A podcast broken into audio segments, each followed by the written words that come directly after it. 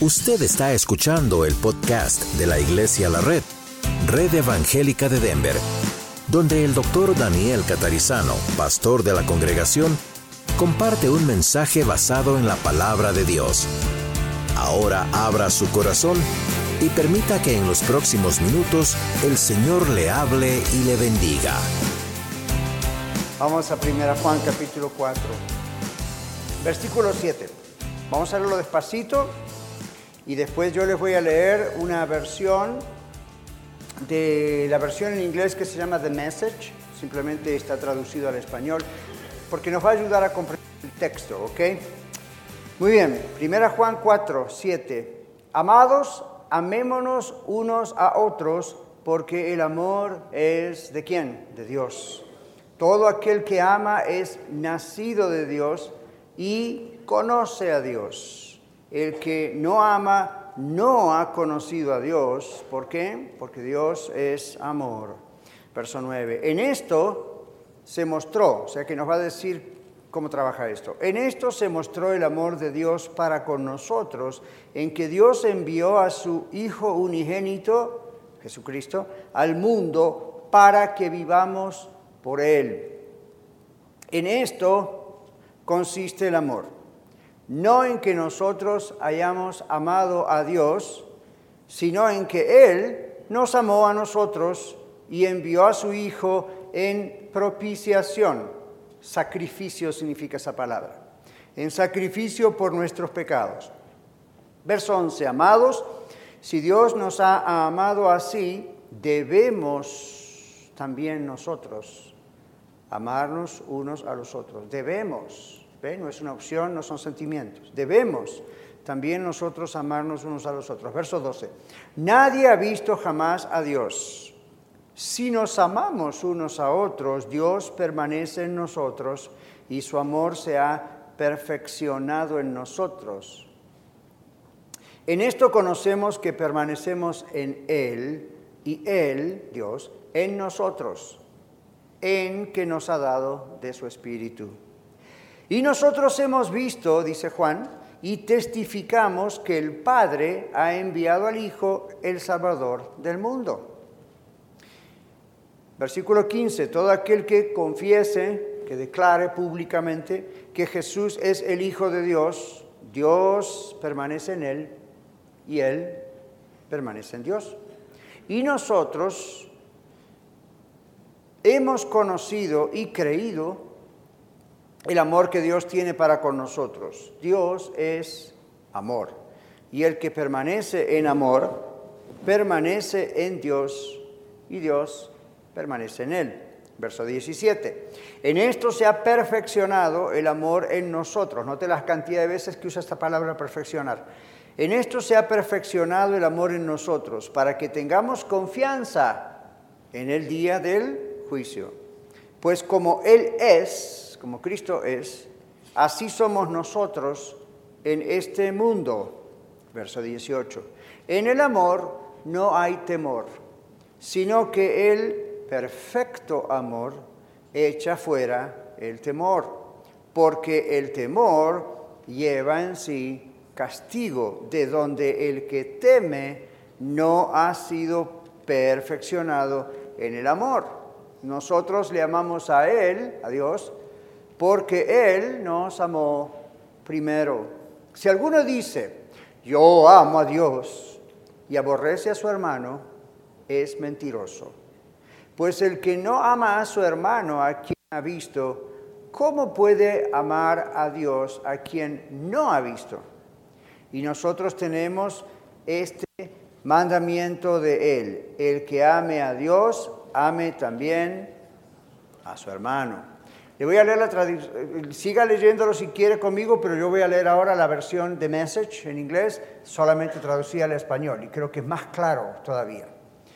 Verso 7, mis amados amigos, sigamos amándonos unos a otros, ya que el amor viene de Dios. Todos los que aman nacen de Dios y experimentan una relación con Dios. Verso 8. La persona que se niega a amar no sabe nada acerca de Dios, porque Dios es amor. Así que usted no puede conocerlo a Dios si no ama. Verso 9. Así es como Dios mostró su amor por nosotros. Dios envió a su único Hijo al mundo para que podamos vivir a través de Él. Verso 10. Este es el tipo de amor del que estamos hablando. No es que alguna vez amamos a Dios, sino que Dios nos amó y envió a su Hijo como sacrificio para limpiar nuestros pecados y el daño, limpiar el daño que han hecho esos pecados a nuestra relación con nosotros y con Dios. Versículo 11. Queridos, queridos amigos, si Dios nos ama así, ciertamente deberíamos amarnos unos a otros. Verso 12. Nadie ha visto a Dios, jamás. Pero si nos amamos unos a otros, Dios mora profundamente dentro de nosotros y su amor se completa en nosotros. Amor perfecto. Verso 13. Así es como sabemos que vivimos constante y profundamente en Él y Él en nosotros. Nos ha dado la vida de su vida, es decir, su propio espíritu. Verso 14. Además, hemos visto por nosotros mismos y continuamos afirmando abiertamente que el Padre envió a su Hijo como el Salvador del mundo. Verso 15. Todos los que confiesan que Jesús es el Hijo de Dios participan continuamente en una relación íntima con Dios. 16. Lo sabemos muy bien, lo hemos abrazado de corazón y alma, este amor que viene de Dios hemos abrazado. Verso 17. De esta manera el amor corre por la casa, se convierte en el hogar y madura dentro de nosotros para que no nos preocupemos cuando llegue el día del juicio. Nuestra posición en este mundo es idéntica a la de Cristo. Verso 18. No hay lugar en el amor para el miedo. El amor bien formado elimina el miedo Dado que el miedo es paralizante, una vida temerosa, el miedo a la muerte, el miedo al juicio, en la persona que tiene miedo, no se ha formado plenamente el amor de Dios. Verso 19. Nosotros, sin embargo, vamos a amar, amar y ser amados. Primero fuimos amados, ahora amamos. Él nos amó primero. Él nos amó primero. Verso 20. Si alguien se jacta diciendo, yo amo a Dios, y continúa odiando a su hermano o hermana sin pensar en ello, es un mentiroso. Si no ama a la persona que puede ver, ¿cómo puede amar a Dios al que no puede ver? Verso 21, final. El mandato que tenemos de contundente, amar a Dios incluye a las personas. Muchachos, cambien mi micrófono, por favor. Gracias. El mandato que tenemos de Cristo es contundente. Amar a Dios incluye el amar a las personas. Tiene que amar a ambos, a Dios y a las personas. The Message, la versión en inglés dada en español. Aclara un poco, ¿verdad? Hay términos en Reina Valera 60 que son muy fuertes, muy antiguos para nosotros, pero uh, The Message es simplemente una paráfrasis es decir, no es literal letra por letra, sino que es una paráfrasis de lo que realmente el griego allí quiere decir. Pero nuestro tema de hoy es el amor y el día del juicio. Ahora, el domingo pasado, si usted estuvo aquí o puede escucharlo en el podcast, nosotros hablamos aquí, recibimos el mensaje del Señor acerca de cómo caminar con Dios. Las señales, recuerda las señales en el camino que Dios pone, los principios y las leyes de ser cristiano. Dijimos, ser cristiano no es una religión, ser cristiano es seguir a Cristo y es un estilo de vida y Dios, estamos en el camino y Dios nos muestra señales de vaya por acá, no vaya por acá, vaya por este otro lado. Ahora, hoy recibimos este mensaje, vamos a recibir este mensaje, espero, acerca del verdadero amor en el camino. Estamos en el camino del Señor ¿Cuál es el verdadero amor y cómo es que este amor echa fuera el temor que naturalmente todo ser humano le tiene a la muerte y el temor que casi todo el mundo le tiene a la posibilidad del juicio final? Bueno, no es una posibilidad, Dios dice que eso va a ocurrir. No importa si lo creemos, no lo creemos, qué podemos hacer para extender o no la vida o el planeta, esto va a ocurrir, Dios sabe solamente cuándo, pero esto es inevitable, esto va a ocurrir. Y si usted está esta, esta tarde aquí o escuchando en el podcast, si usted se come las uñas y dice esto me da miedo, no, no, no, no, tranquilícese, solamente recuerde esto. La palabra de Dios nos asegura que si tenemos a Cristo en nuestro corazón no hay absolutamente nada que temer. Usted no tiene que llegar con los dedos cruzados al día del juicio a ver qué pasa. Usted tiene que estar segura, seguro de esto. Ahora, no solo el amor verbalizado es el que el Señor está hablando aquí, no solamente es un I love you, te amo, lo amo, ¿verdad? Esto no es un amor solamente emocional o un amor romántico o un amor sentimental. El amor sentimental, romántico, emocional es el que dice amo si me aman, amo si me gustan, amo si los... No, el amor de la Biblia curiosamente no es ese tipo de amor. Hay momentos en que la Biblia habla de ese tipo de amor, pero aquí no. Aquí no. Usted se da cuenta cómo las emociones y los sentimientos van y vienen. Nunca le ocurrió como a mí que de pronto le simpatizaba una persona y sentía mucho amor por la persona y luego como que ese nivel de simpatía bajó hasta el basement. Y uno dice, pero la Biblia dice que debo amarlo. Sí, lo amo, pero ya la relación no es igual, ¿verdad? Entonces, ¿por qué ocurre eso? Porque el Señor no está hablándonos de, hablándonos de amor sentimental o amor de emociones. Entonces uno se pregunta, ¿cómo es posible llegar a ese nivel de amor sin ser hipócrita? Eso es un milagro, ese es el amor de Dios en nuestra vida. Eso ocurre desde el momento en que entregamos nuestra vida al Señor Jesucristo. Los demás no lo pueden comprender. Si usted está escuchando acá en el podcast y dice, yo no puedo comprender, eso es una locura. Bueno, comprendo que no pueda comprenderlo. ¿Por qué comprendo que no pueda comprenderlo? Porque no lo comprende a menos que tenga Cristo en su corazón. Es un milagro, es un verdadero milagro. El problema no es con aquellos que todavía no tienen a Cristo en su corazón y por eso no pueden comprenderlo. El problema de Juan, cuando escribió esta carta, no fueron los inconversos, los que no tienen a Cristo, los perdidos. El problema fueron los salvados. Los salvados que empezaban a dudar y a decir cómo trabaja esto, ¿verdad? Y por qué me da miedo pensar en un juicio o en la muerte. Y, toda la primera carta de Juan, segunda y tercera, pero especialmente la primera, hace mucho énfasis en este asunto. No tenga miedo, no tenga miedo, no tenga miedo, no tenga miedo, todo el tiempo. Así que si usted sufre de ese tipo de temor, memorice la carta de primera Juan absórbala, recuérdela, órela, dése cuenta de lo que está diciendo, pídele a Dios que le revele bien lo que está diciendo. El amor de Dios es el amor que no es verbalizado, emocional, sentimental o romántico. Este es el amor que hace algo por otras personas. Es el amor famoso amor ágape, ¿verdad? En griego. Entonces, ¿cómo Dios nos da el ejemplo? Él envió sacrificando a su Hijo para usted y para mí, por usted y por mí. Ve, el Señor no dijo desde el cielo, los amo. No envió simplemente ángeles a decirle a la gente, los amo, los amo, los amo. El Señor demostró que nos ama. Y entonces Él dice, si ustedes me tienen a mí en su corazón, ustedes no van a tener problema, dice Dios, en demostrar que se aman unos a otros. En tener compasión por la gente que todavía no me conoce, diría el Señor, ¿verdad? No hay un problema, es, natural, es, viene en el momento del nuevo nacimiento, desde que tenemos a Cristo en nuestro corazón, se incorpora, se implanta como si fuese un chip adentro de nuestras venas, se implanta esta, este asunto de lo que es el verdadero amor. Y eso es una de las pruebas de que somos salvos. Eso es una de las pruebas sobrenaturales de que nuestra creencia no es algo simplemente filosófico, teológico, allá en las nubes, es algo práctico, es una transformación en nuestra vida.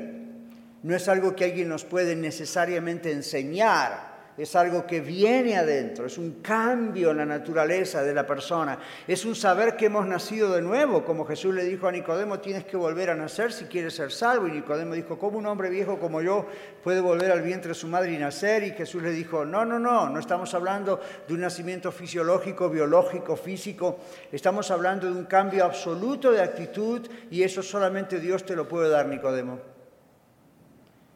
Y tal vez Nicodemo estaba diciendo, ya, I want it, yo, yo lo quiero. Y Jesús le estaba diciendo, no va a ocurrir porque simplemente ores pidiendo eso. En otras palabras, si usted no tiene a Cristo en su corazón y usted gasta tiempo Observe que a propósito digo, gasta tiempo, no invirtiendo tiempo. Usted gasta tiempo nada más diciéndole, usted no conoce a Cristo y le dice a Dios, Señor, te pido que me des amor por los demás porque son, estos son difíciles.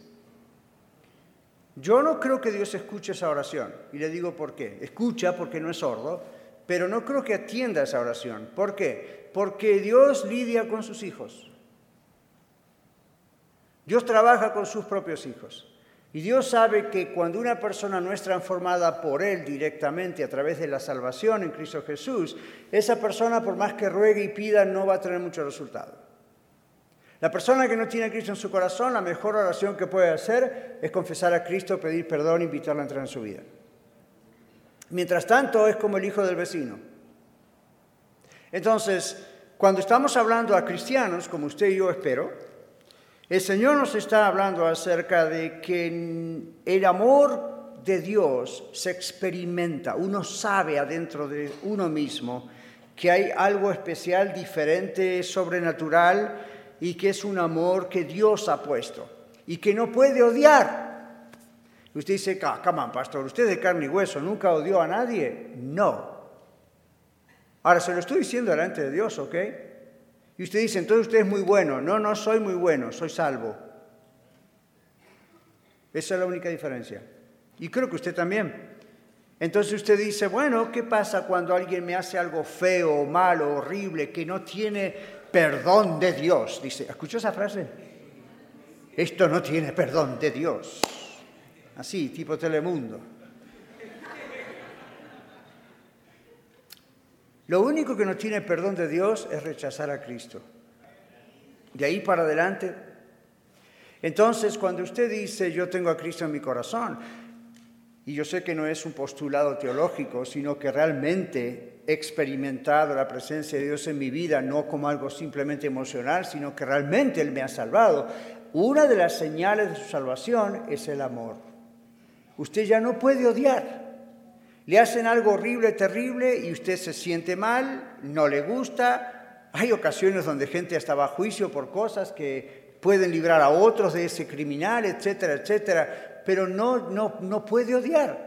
Y hemos tenido la experiencia de personas que, que inclusive le han matado a sus propios hijos y no pueden odiar. Eso tocó muy cerca las puertas de mi propia casa. Hace unos pocos años atrás mi hermana mayor perdió a su hijo menor al poco tiempo de habernos visitado aquí en Estados Unidos. Estaba en una pizzería, entró un ladrón, tenía arma, apuntó, lo mató. Así, como quien dice, voy a comer y no vuelvo. Una de las pláticas que yo tuve con mi hermana en privado, a solas, no solo cuando eso ocurrió, sino dos, tres años después todavía, yo le he preguntado, ¿es cierto que tú no tienes ningún odio con relación al asesino de tu hijo? No, me dice. Hemos hecho las cosas legales que la ley dice que tenemos que hacer por bien de los demás, porque ese criminal anda suelto. Entonces hemos obviamente hecho la denuncia, obviamente hemos ido a corte, obviamente no queremos que esté en la cárcel, no puede estar suelto. Digo, pero no tienes odio en tu corazón. No siento odio en mi corazón. Y le dije, ¿qué harías tú si lo vieras cara a cara hoy? Dice, posiblemente me pondría muy nerviosa, posiblemente me vendrían cosas humanamente, ¿verdad? Como para, no, darle un cachetazo o algo. Dice, pero no, no, you know, comprendo que eso es lo normal, pero no me viene eso. No me viene eso. Entonces, Next Step, su hijo, mi sobrino, el hermano del que mataron, en la corte viendo al criminal siendo juzgado. ¿Y qué había en tu corazón, primo? Sobrino en este caso. Mucha rabia, mucha bronca. Perdí a mi hermano porque éste estaba queriendo robar una pizzería. Digo, pero no había odio en tu corazón. No, Y, la respuesta es, ¿cómo puede ser que no? Esta gente, la gente que no conoce a Cristo nos mire y dice, esta gente está loca. Ustedes están locos. ¿O no tenían amor por ese sobrino que murió? Claro que sí. Pero nada más. Y usted dice, son demasiado buenos. No, no, come on. Somos pecadores salvados por la sangre de Cristo Jesús. Él hace eso dentro nuestro.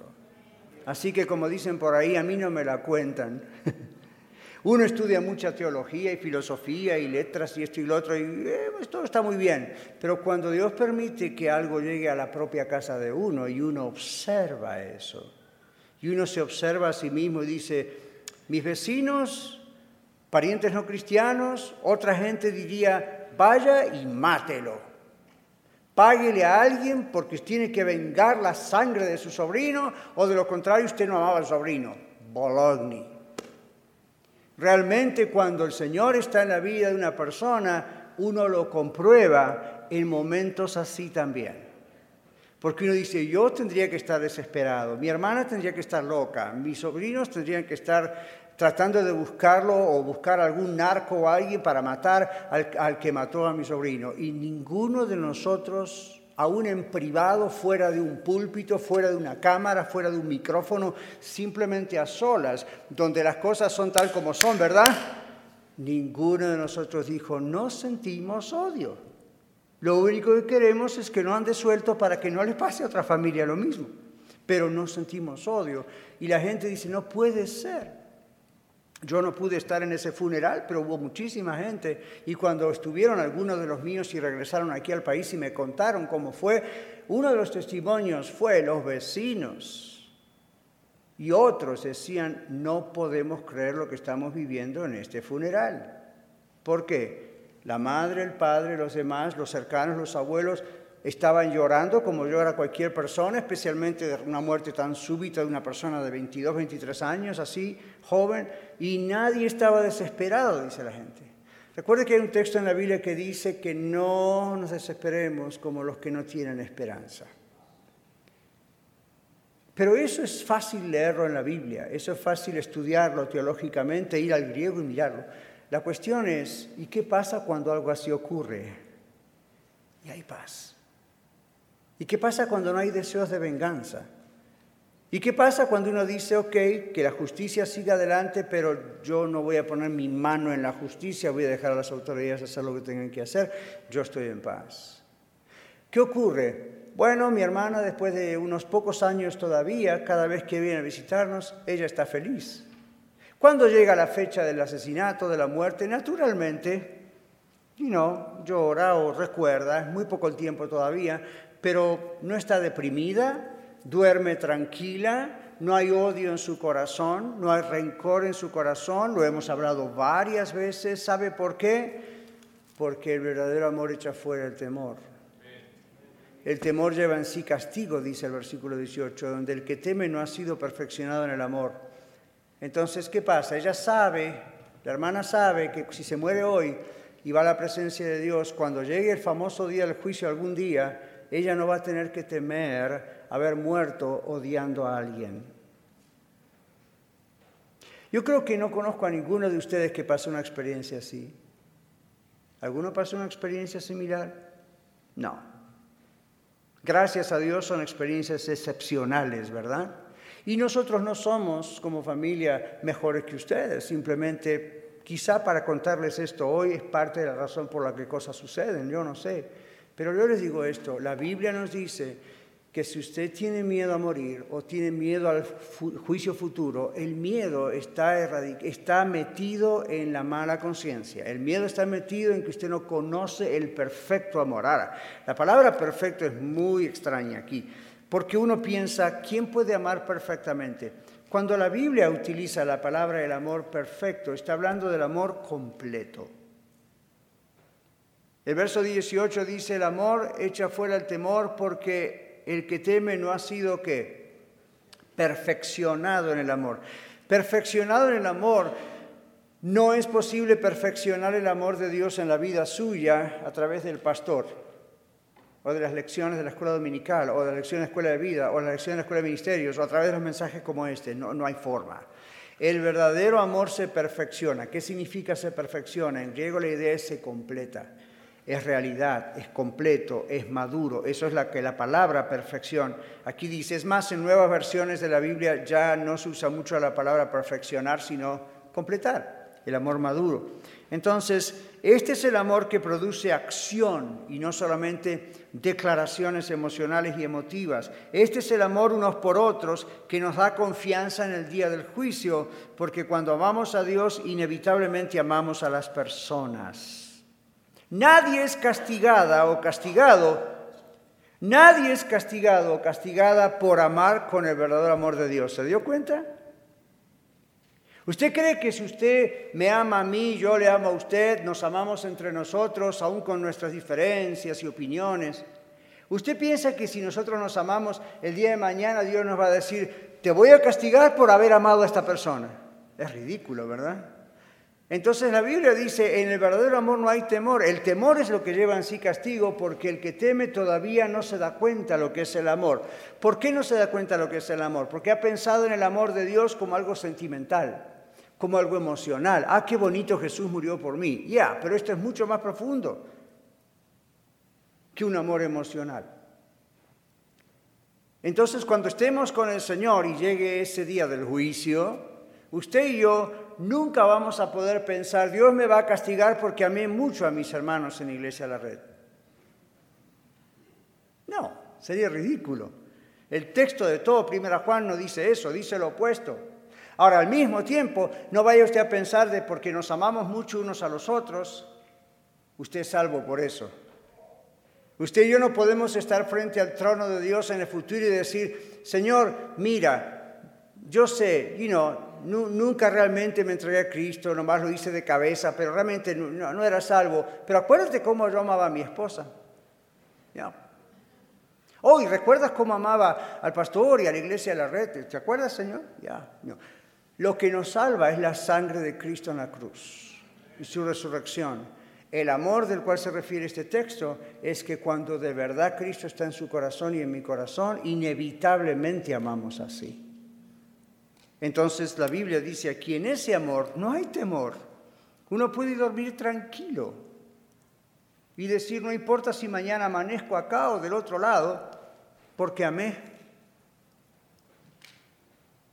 Pero no se confunda, porque en televisión, en Facebook y en todos lados, la gente hoy en una filosofía antigua llamada el universalismo, lo que le dice es, no importa si yo vivo una vida inmoral, no importa si yo vivo una vida deshonesta, no importa si yo hago esto y lo otro, porque al cabo la Biblia dice Dios es amor. Y si yo amo, todo está bien. Aquí dice la Biblia, si yo amo, todo está bien. Lea bien la Biblia, eso no es lo que la Biblia dice. La Biblia dice, si yo tengo el amor de Cristo, quien me perdonó por mis pecados y me salvó, ese amor sobrenatural, milagroso, es el que opera dentro mío y muestra que soy salvo, entonces no hay temor al día del juicio. El amor trabaja de esa manera. El temor al castigo que la gente tiene se demuestra de varias maneras. Ok, pastor, deme tres. Gracias por preguntar. Ahí va la primera. El temor al castigo se demuestra de varias maneras. La primera, cómo una persona demuestra que está teniendo temor al juicio final, aún siendo cristiano. Evita estar a solas con Dios. Evita la intimidad con Dios, la soledad. I don't know qué sintió, no sé qué sintió usted en estos, tuvimos creo que menos de 60 segundos en silencio hace un momento atrás en el servicio. ¿Qué sintió? Algunas personas dicen, ah, la presencia de Dios, qué bonito. Otro dijo, wow, convicción de pecado y le pedí perdón al Señor, aproveché esos instantes. Y otro dijo, uy, estaba esperando que el pastor orara y siguiéramos con lo que sigue. ¿Por qué? Bueno, porque a veces estamos impuestos a que los servicios tienen que ser pa, pa, pa, pa, pa, pa, y nunca hay un momento de silencio. Pero en realidad, aún la iglesia primitiva, la que, la que comenzó todo esto con el Señor, tenía sus momentos donde había silencio. ¿Cómo sabemos que eso puede ser así? Está en la Biblia.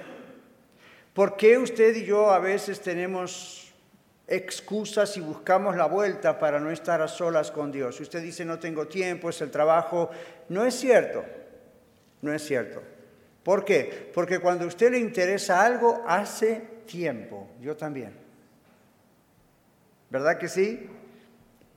Entonces, obviamente hay algo más. Usted dice, bueno, quizá no estoy a solas con Dios porque me aburro. ¿Cómo se puede aburrir con la persona que más ama? Bueno, tal vez no, no estoy a solas con Dios porque no sé qué decirle. ¿Usted no sabe qué decirle en la tierra a alguien que usted ama? ¿No será al revés? Hay gente que usted ama y le dicen, ok, ya basta, déjeme amarla a mí. Al contrario, tendremos que hablar mucho más de lo que escuchamos. Cuando estamos a solas con Dios, si no queremos o si le buscamos la excusa o le echamos la culpa al diablo, por supuesto, quizá lo que está pasando adentro es que al estar a solas con Dios sentimos mucha convicción de pecado o sentimos un temor extraño. Yo he pasado por eso y lo he tenido que analizar. Esto es temor de Dios como el que habla la Biblia cuando Dios se presentaba, quizá a través de un ángel o a través de una manifestación especial y la Biblia dice enseguida había temor. Pero ¿por qué había temor? Porque era algo sobrenatural. Era algo extraño a la mente humana, era algo inesperado. Y naturalmente, ¿verdad? Se, apareció un ángel y ¿qué es lo primero que vemos en la Biblia? ¿Qué dice el ángel? ¿Qué, dice, qué dijeron todos los ángeles que se aparecieron? No temáis. La primera cosa que dice, no tengan miedo. ¿Por qué dicen eso? Porque es espantoso. Será maravilloso, hermoso y luminoso, pero es espantoso. Desde el Antiguo Testamento hasta las mujeres en el sepulcro de Jesús, todo el mundo se asustó. ¿Por qué? Es mucho más grande de lo que la mente humana puede comprender. Ese es un santo temor. Cuando uno está a solas con Dios y de pronto siente la presencia del Espíritu Santo, el Espíritu de Dios, y de pronto uno siente cosas, analice si ese es un temor hacia una experiencia quizá que en el momento puede ser sobrenatural y usted está percibido de eso, o si hay mala conciencia. Entonces ahí está el punto. Una de las razones por las cuales uno puede no querer estar a solas con Dios y cómo se demuestra esa, sensación de voy a ser castigado. Número dos, no perdonar a otras personas cuando nos ofenden. La Biblia dice, si no perdonamos al que vemos y no lo amamos, pues ¿cómo vamos a decir que amamos a Dios? Si es mentira. Entonces, no perdonar a otros cuando nos ofenden. No perdonamos cuando sentimos que no fuimos perdonados. Eso es lo que ocurre psicológicamente, si quieren ir por ese lado. Eso es lo que ocurre espiritualmente. No perdonamos cuando sentimos que nosotros no fuimos perdonados por Dios o que no seremos perdonados. ¿Sabía usted que eso es lo que hace Satanás? Él sabe que ha sido condenado al infierno, que no se puede arrepentir y que no hay solución para él. Entonces, ¿qué hace mientras tanto? Le hace la vida imposible y miserable a todo el mundo, incluyéndole a usted a mí si es posible. ¿Por qué tiene esa actitud? Bueno, porque es el maligno. Sí, pero hay otra razón. Porque sabe que Dios nunca lo va a perdonar. Las personas, seres humanos como usted y yo, si tenemos mala conciencia y pensamos, Dios nunca me va a perdonar, Dios realmente no me perdonó, todavía tengo una cuenta pendiente, ¿qué es lo que va a suceder? Vamos a actuar mal con otras personas, vamos a actuar defensivamente. Es como ese hombre que dice, mi esposa me falló, adulteró con otro hombre y la perdoné y sigo viviendo con ella, pero la primera que me hace le recuerdo lo que me hizo entonces, ¿por qué lo que me hace y a lo mejor ni me lo hace, pero me imagino que lo hace porque es lo que me hizo? Siempre está en la mente. Entonces, al, no, limpiar la mente de eso, su mente está constantemente a la defensiva. Su mente empieza a buscar hombres, mujeres, fantasmas por donde no existen. Pero así es la mente humana. Cuando una persona siente que no ha sido realmente perdonado por el Señor, que la sangre de Cristo aún no le ha lavado, que no es salva, que no es salvo, constantemente la defensiva. Cuando le miran mal piensa, ¿por qué me mira mal? O se ofende, o no puede perdonar el odio, o que le maten al sobrino. Pero cuando lo opuesto es realidad, y uno sabe, pero si Dios tuvo misericordia de mí al mandar a Cristo su Hijo por mí, ¿cómo yo no voy a poder perdonar al que mató al sobrino? Yo sé, para usted es ridículo, para mí no. Y creo que para muchos de ustedes tampoco, cuando hemos experimentado a Cristo. Se rompe todo eso que está ahí adentro. Por eso deje de mamar las novelas todo el tiempo. Deje de estar mirando esa enorme pantalla de televisión que a lo mejor tiene en su casa o la pequeña computadora en su teléfono y envenena su cerebro. Deje que la palabra de Dios nutra su cerebro. su corazón, su espíritu. Yo no soy legalista, no le voy a decir rompa el televisor, simplemente escoge lo que va a mirar. ¿Ok? Porque obviamente si no lo hace así, el diablo tiene ese mecanismo para que usted, usted va, va a estar, dame más de ti todo el tiempo con esa televisión. Y en su mente no va a tener la idea bíblica del amor, va a tener la idea bíblica de lo que le dice ese programa de televisión y no es bíblico. La idea no bíblica, quise decir, es lo que va a tener. Bueno, tenemos a Cristo en nuestro corazón. ¿De dónde vamos a comer? Vamos a comer la palabra de Dios. Vamos a experimentar a Cristo y usted va a ver cómo estar a solas con Dios es un placer, no eh, perdonar a otros cuando nos ofenden es una cosa de todo el tiempo y no hay problema. La tercera cosa, la tercera cosa de cuando, cómo trabaja aún mentalmente el asunto este del castigo, cuando uno se siente que está castigado, que no ha sido perdonado. La tercera cosa es usted se siente fácilmente ofendido por otras personas. Está hipersensible, ¿lo apuntó? Hipersensible, con H, para que suene más importante. Se siente fácilmente ofendido por otras personas, hipersensible. ¿Cuál es ese problema, pastor?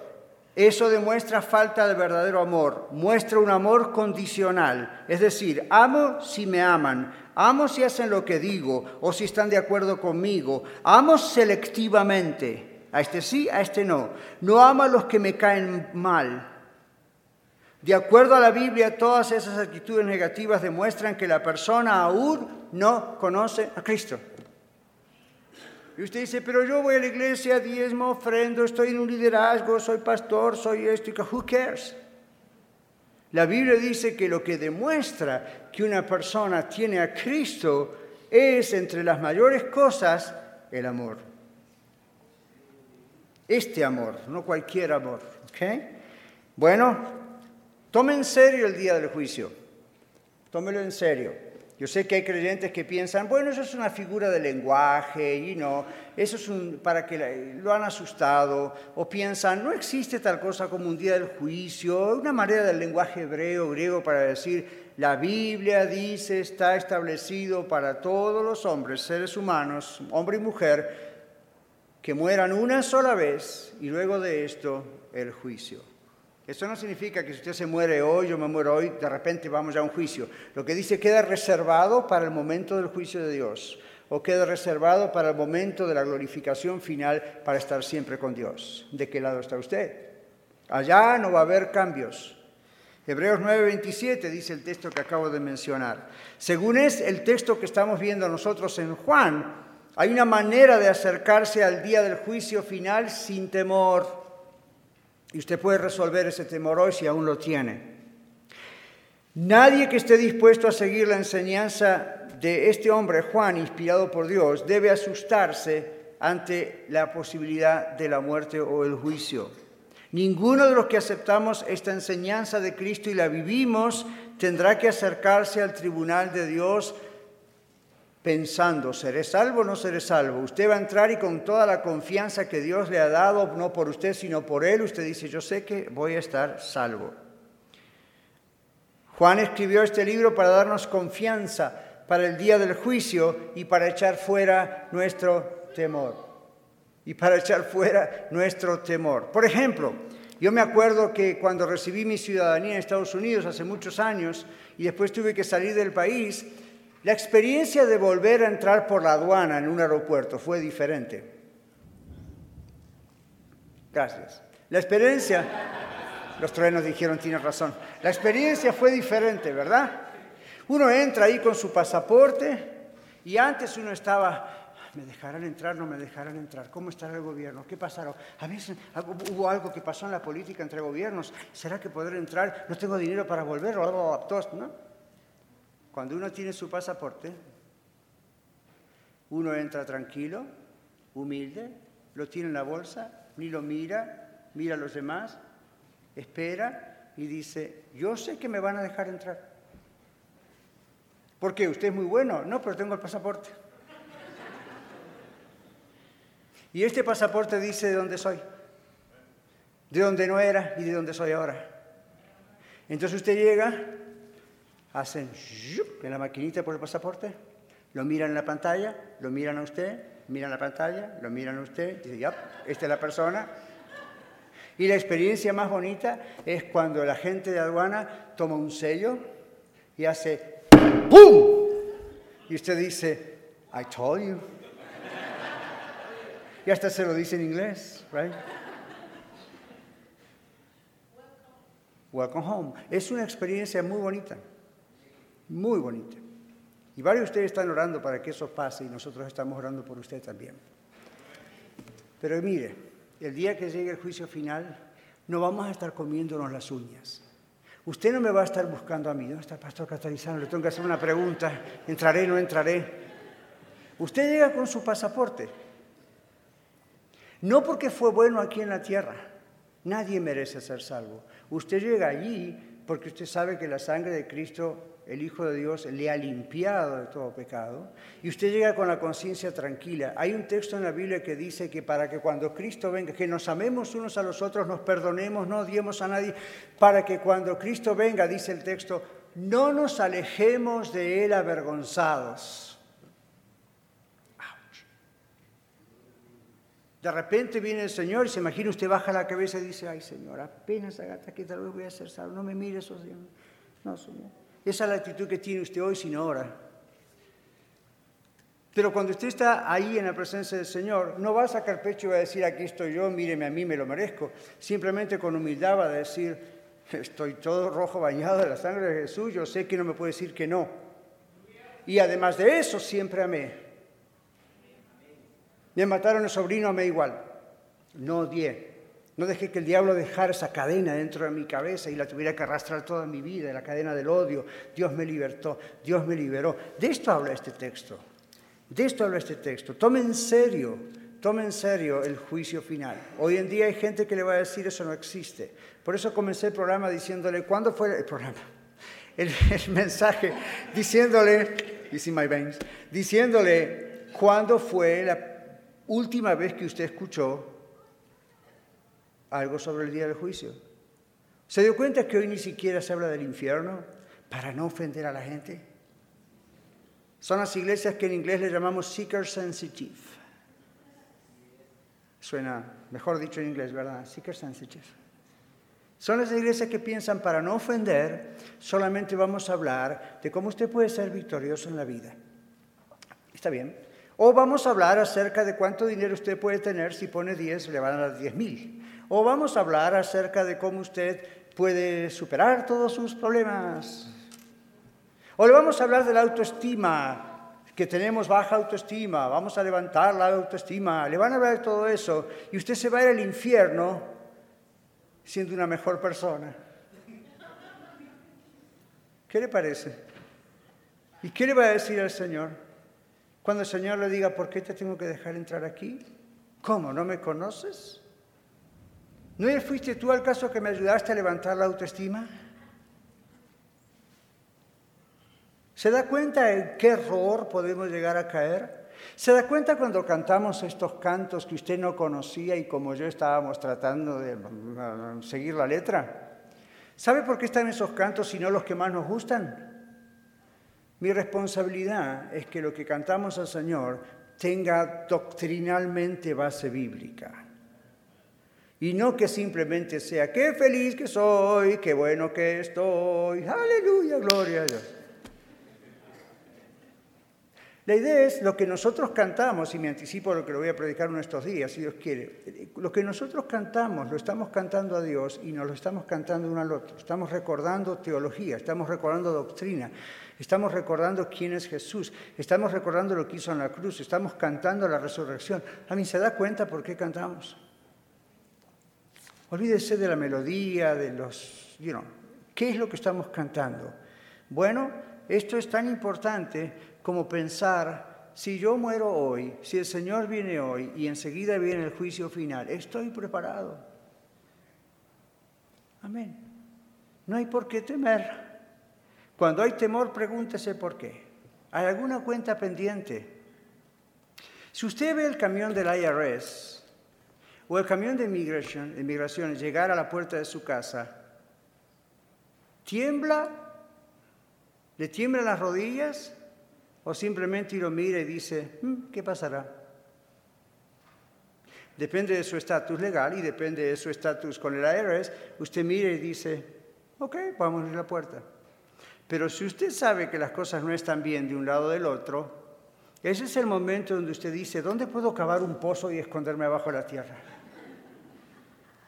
Porque ese camión le está informando, es como, es como levantar un espejo, ¿verdad?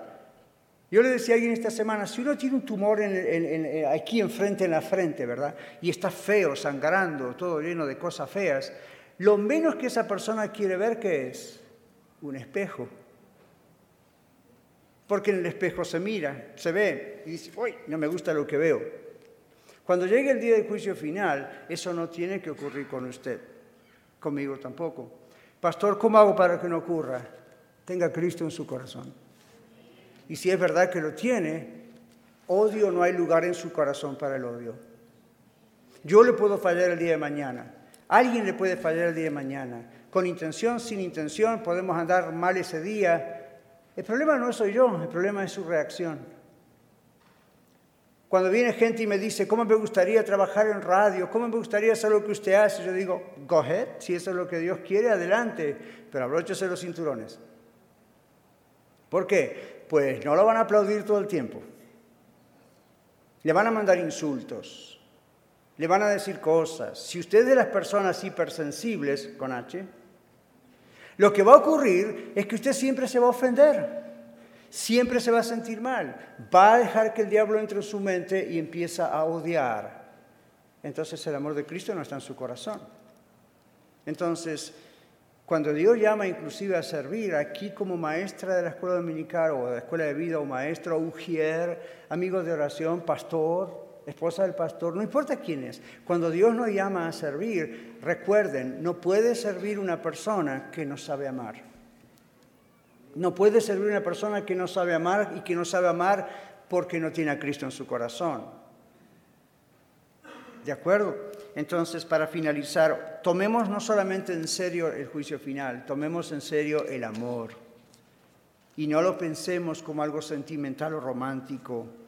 El amor perfeccionado, el amor completo de Dios, dice aquí, es el amor que se completa en nosotros y entra en acción cuando nos amamos los unos a los otros. Amor perfeccionado para Juan, para el Espíritu de Dios aquí, es el amor de Dios que se expresa en nuestro amor mutuo. Perfeccionado es la palabra griega teleio, como les decía antes, se significa completo.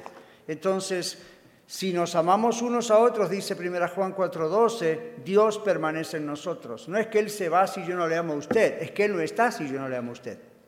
Esa es la idea.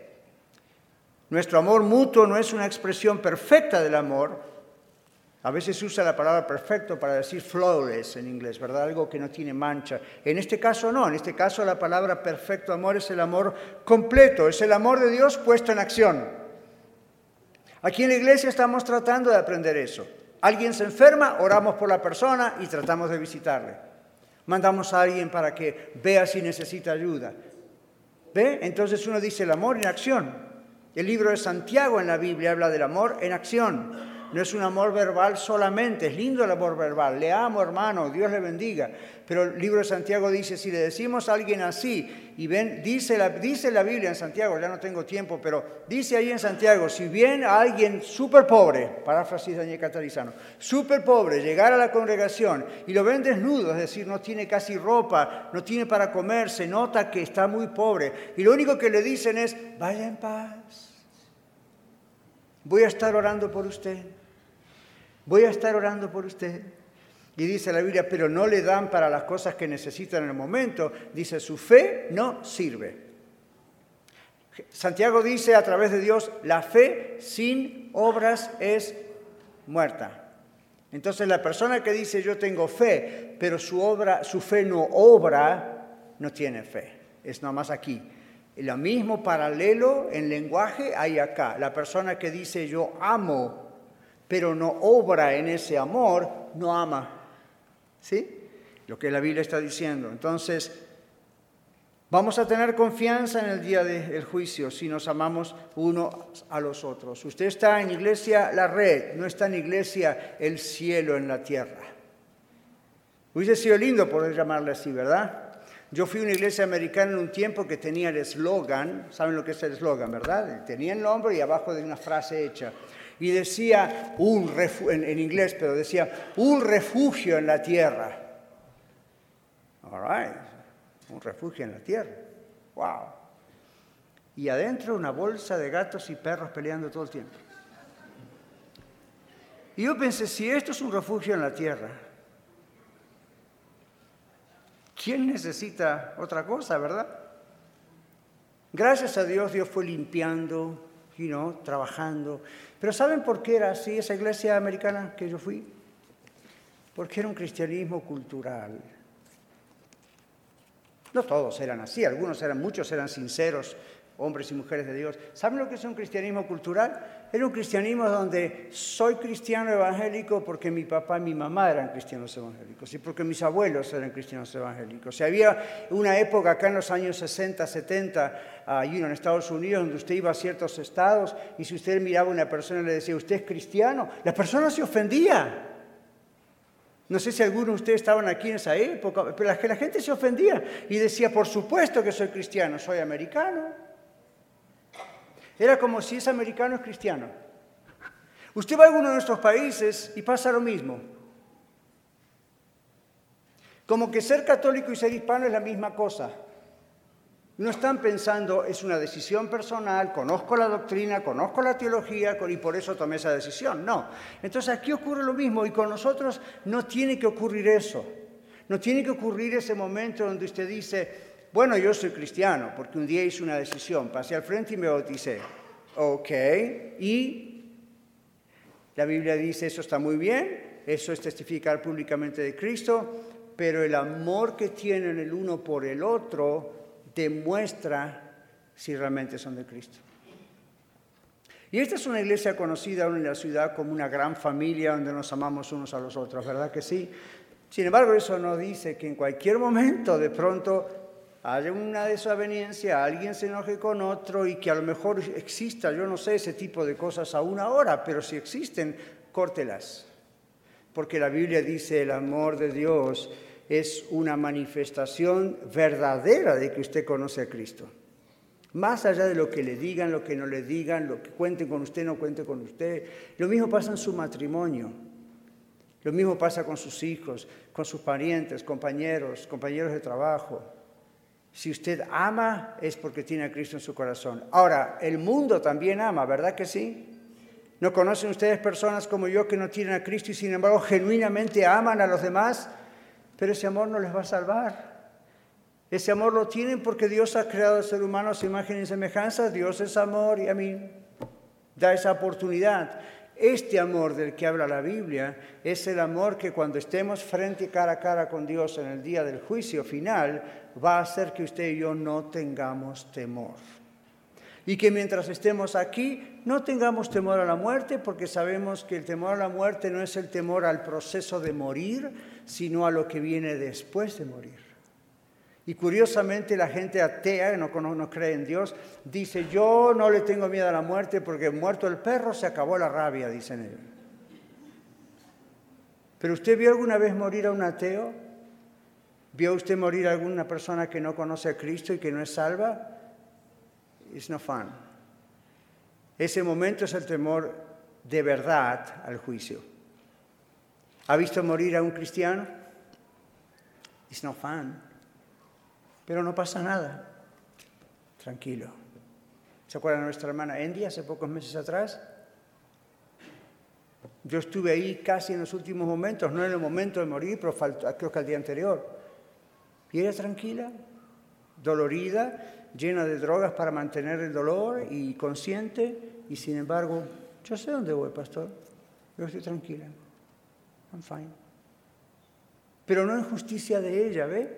Sino en justicia del Señor. Yo sé en quién he creído, dijo uno en la Biblia. Estoy seguro que Él está guardando mi depósito para aquel día. Y yo sé que me voy de este mundo, diría ella, sin haber odiado a nadie. Amo a la iglesia, amo a los hermanos. No quiere decir que voy a tener con todos una relación de amistad íntima, pero no tengo nada en el corazón, ni hacia mi ex esposo. En el caso de ella había paz, había amor. Y usted dice, ¿cómo eso es posible? Solo es posible si Jesucristo es Dios en su vida. Vamos a cerrar nuestros ojos. Si Jesucristo no es Dios en su vida, este es el momento en que usted arregle sus cuentas con el Señor. Yo quisiera tanto poder hacerlo por usted porque le amo, pero no puedo. Cada uno dará a Dios razón de sí. Si usted no tiene al Señor Jesucristo en su corazón, si Él no es su Salvador, o si usted alguna vez ha hecho un acto simbólico, bautismo, paso al frente, levantó la mano, whatever, pero usted se da cuenta honestamente que aún no es de Cristo, usted puede arreglar esa situación con Dios ahorita mismo. Y si usted dice, yo conozco a Cristo, pero tengo problemas con mi esposo mi esposa, en realidad no le puedo perdonar, le odio, eso está demostrando que usted todavía no conoce a Cristo. ¿Por qué no lo puede vencer? ¿Por qué no puede vencer ese odio, ese rencor? Si tiene a Cristo, lo tiene que poder vencer. Si no lo puede vencer es porque usted está tratando de vencerlo por sus propias fuerzas, haciendo el rol que en realidad el Espíritu Santo tiene que hacer. Entregue su vida al Señor Jesucristo, experimente la salvación, el nuevo nacimiento y Dios se encarga de todo lo demás y usted lo va a saber. Padre, en este momento te damos gracias Gracias por tener tanta piedad y misericordia con nosotros. Entregamos, Señor, este mensaje que nos has dado ahora en tus manos con respuesta a ti. Rogamos que aquellos que aún no te conocen realmente te conozcan. Otros que creen que te conocen realmente te conocen, conozcan. Los que te conocemos, nunca pensemos que estamos firmes simplemente por eso, sino siempre estemos dependiendo de ti y te damos gracias porque tú nos aseguras que no hay temor en el verdadero amor tuyo, madurado, completo y en acción a través de nosotros y en nosotros. Te damos gracias en el nombre de Cristo Jesús. Amén. Muchas gracias por escuchar el mensaje de hoy. Si tiene alguna pregunta en cuanto a su relación personal con el Señor Jesucristo o está buscando unirse a la familia de la Iglesia La Red, por favor no duden en contactarse con nosotros.